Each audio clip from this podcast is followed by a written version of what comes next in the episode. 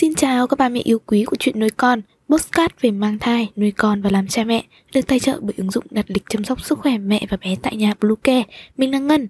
Hôm nay trong chuyên mục về chăm sóc trẻ sơ sinh, chúng ta sẽ cùng nhau tìm hiểu về ba cột mốc phát triển quan trọng của bé sơ sinh 1 tháng tuổi. Chúng mình sẽ quay trở lại ngay sau đây. Các mẹ hãy tải ngay app Bluecare để đặt lịch tắm bé, điều dưỡng vú em, chăm sóc trẻ sơ sinh, xét nghiệm và điều trị vàng da cho bé tại nhà, nhắc và đặt lịch tiêm chủng. Ngoài ra, Bluecare cũng cung cấp các dịch vụ xét nghiệm níp lấy mẫu tại nhà, massage mẹ bầu, chăm sóc mẹ sau sinh, thống tắc tia sữa và rất nhiều các dịch vụ y tế tại nhà khác. Truy cập ngay website bluecare.vn hoặc gọi đến số hotline 24 trên 7 098 576 8181 để được tư vấn cụ thể các mẹ nhé. Các cột mốc phát triển của em bé là các kỹ năng về thể chất, nhận thức, xã hội và cảm xúc mà các bé đạt được trong quá trình lớn lên và phát triển. Lẫy, mỉm cười, bò và rất nhiều kỹ năng khác đều được coi là những cột mốc quan trọng. Sẽ rất thú vị mỗi khi cha mẹ thấy con mình hoàn thành những kỹ năng này. Trong một tháng đầu đời sau sinh, hầu như cha mẹ nào cũng háo hức theo dõi sự phát triển của con và đôi khi cảm thấy buồn vì con mình dường như chưa làm được gì cả. Thật ra, tốc độ phát triển của mỗi bé là khác nhau, nên có bé sẽ cán đích sớm hơn so với quy định, nhưng cũng có bé nước đến chân mới nhảy, nên cha mẹ cứ yên tâm, bình tĩnh và quan sát con nhé. Đầu tiên, bé biết đưa tay lên mặt và miệng, biết nắm tay. Ở độ một tháng tuổi, não của bé đang tìm cách để phối hợp tay và chân, nhưng bé không thể làm theo những gì não chỉ đạo. Do đó các cử động tay chân của bé trông rất ngẫu nhiên và bé thường hay giật mình cũng như cua chân múa tay. Xong, cha mẹ có thể nhận thấy bé thường xuyên đưa tay lên mặt và miệng của mình. Đừng căng thẳng nếu cổ của bé chưa cứng, bé hay giật mình và tự cào cấu vào mặt. Tất cả những điều này đều bình thường bởi vì bé đang học cách kiểm soát cơ thể.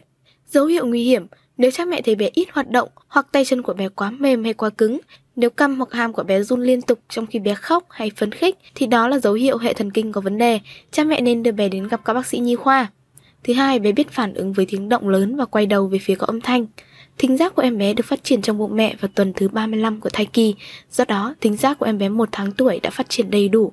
Cha mẹ có thể thấy bé quay đầu về phía có âm thanh và giọng nói quen thuộc, đặc biệt là giọng nói của cha mẹ, người thường xuyên nói chuyện với bé khi còn ở trong bụng mẹ.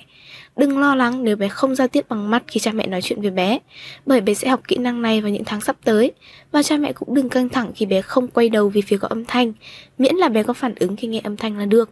Dấu hiệu nguy hiểm nếu bé không phản ứng hoặc giật mình với những tiếng động lớn hoặc đột ngột thì có thể bé có vấn đề về thính giác. Để yên tâm, cha mẹ nên nhờ bác sĩ kiểm tra lại thính giác hoặc thần kinh cho bé. Thứ ba, phát triển phản xạ mút. Trong quá trình phát triển, bé sẽ học được phản xạ mút, nghĩa là bé sẽ quay đầu tìm cái gì đó đang chạm vào má hoặc môi của mình và thực hiện động tác mút. Điều này giúp bé xác định vị trí vú hoặc bình sữa để bú. Cha mẹ không cần phải căng thẳng khi bé mút nắm tay của mình, cũng như đang bú thì bé lại nhả ra, không bú nữa, rồi sau đó mới lại bú. Dấu hiệu nguy hiểm Có một điều quan trọng hơn nhiều so với phản xạ mút là cách em bé bú. Nếu bé mút yếu hoặc bú quá chậm thì cha mẹ có thể xin lời khuyên từ các bác sĩ nhi khoa. Có thể nói, dường như tất cả thời gian trong một ngày của em bé một tháng tuổi đều dành cho ăn, ngủ, khóc, đi vệ sinh và các cột mốc phát triển quan trọng của bé thể hiện chưa thật sự rõ nét. Nhưng thay vì lo lắng, cha mẹ nên dành thời gian để thưởng thức từng khoảnh khắc được ở bên con mình. Các bé sẽ lớn rất nhanh và sớm thể hiện cá tính của mình trong những tháng sắp tới. Mong rằng những chia sẻ vừa rồi hữu ích với ba mẹ. Hãy ủng hộ chúng mình bằng cách đăng ký theo dõi postcard của chuyện nuôi con trên các nền tảng Spotify, Google Postcard, iTunes, YouTube, TikTok và Facebook nhé. Xin chào và hẹn gặp lại trong những số tiếp theo của chuyện nuôi con.